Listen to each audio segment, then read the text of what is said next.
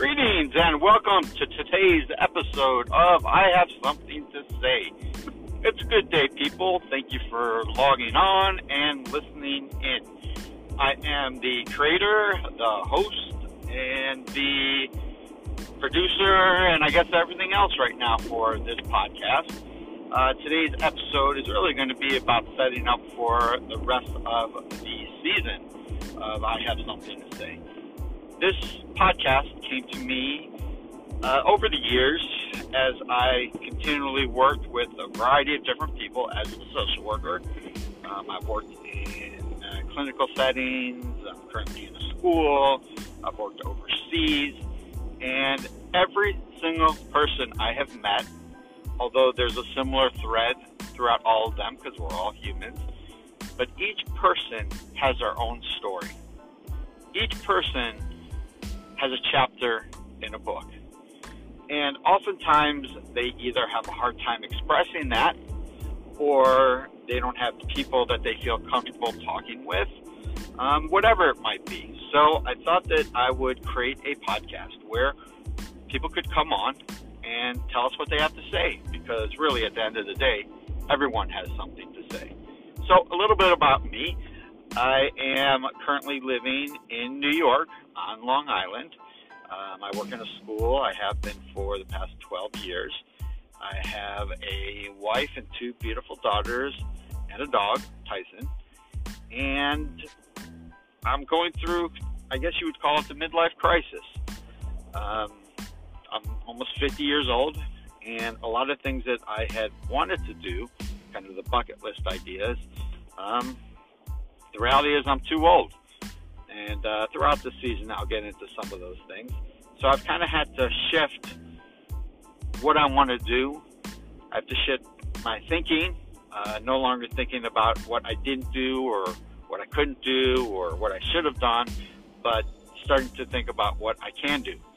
And you always hear about that classic midlife crisis. The guy goes out and buys the Corvette or the motorcycle and uh, just kind of goes bonkers mine is a little bit different. I, I definitely feel like I'm going through a change, um, but I've I've got to the point where I want to start creating things. Um, I'm doing a lot of yard work. I'm trying to put in a walkway, um, fixing things that in the past I wouldn't even try.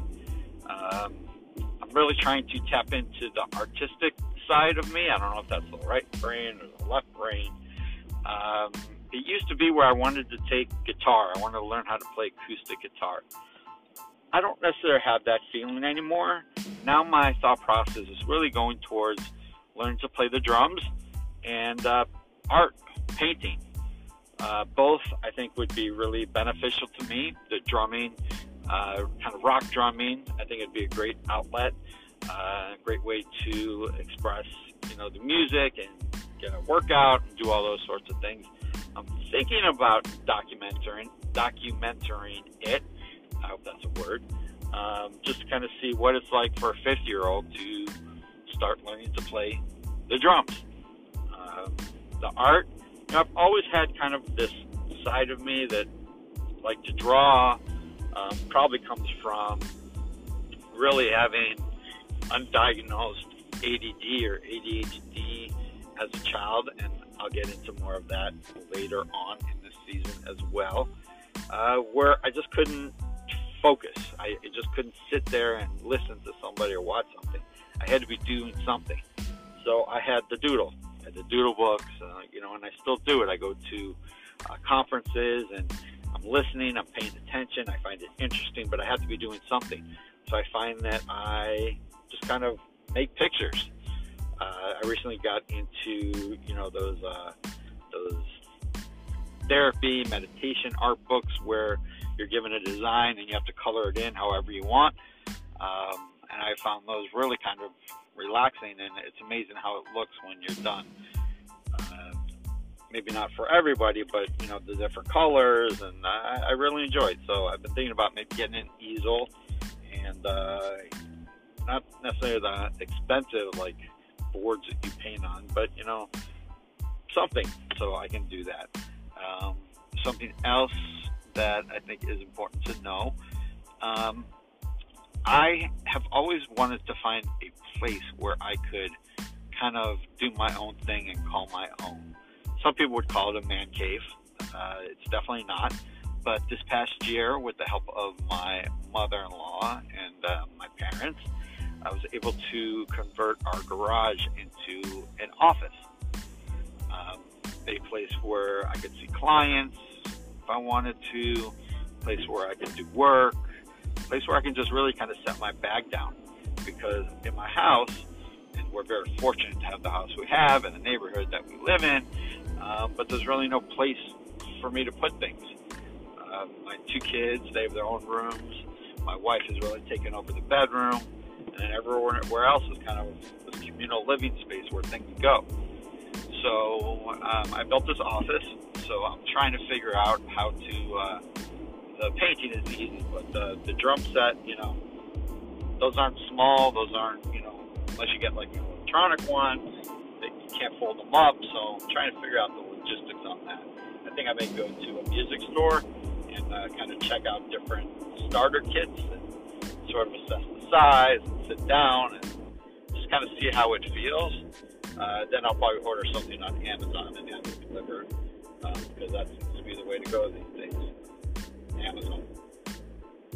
What else can I say? Um, people I have lined up to come onto the show. I have a person I work with who is really, really great guy.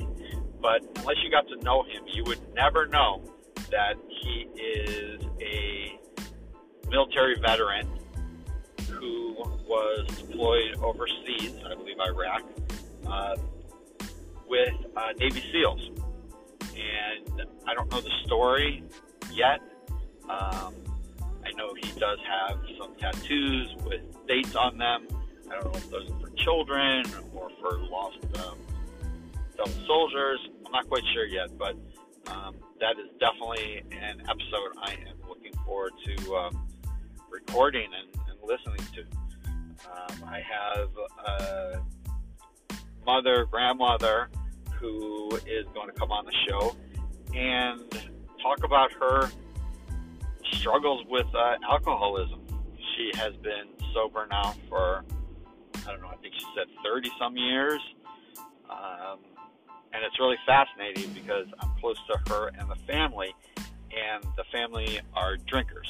I don't want to stereotype or say anything, but uh, they'll say it themselves, but they're Irish and they like to drink and they like to have a good time. So it's fascinating to hear how she has been able to live in that environment where alcohol is just a presence all the time and stay sober. So that is going to be a great story. Um, what other people do I have lined up? Um, some others I'm working on, but the the really the bottom line of all these stories are, at first glance, you would never know what's under the surface. Kind of that classic, you know, you can't judge a book by its cover.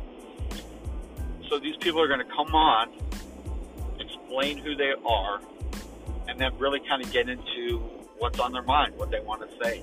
And I think we're going to find that it's fascinating how you just meet somebody, you look at somebody, you really have no idea what um, their experiences have been, what makes them tick, what motivates them, what upsets them. So that's about it for this introductory episode, I guess that you would call it. But um, please stay tuned for future episodes of I Have Something to Say.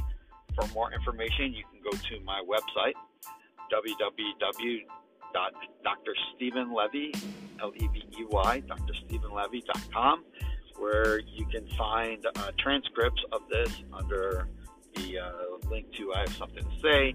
You can find information about the other um, things I'm involved in, whether it's programs or giving trainings or um, I'm starting to do some writing. Um, and that's really it. You know, if you have any questions, have any feedback, please do not hesitate to send it my way. If you uh, feel like you have something to say, let me know that as well, we'll figure out if we can do it. Obviously, you don't need to be local. We can do it over the phone, um, over the computer. So be well, stay safe, and um, I look forward to listening in soon. Thanks.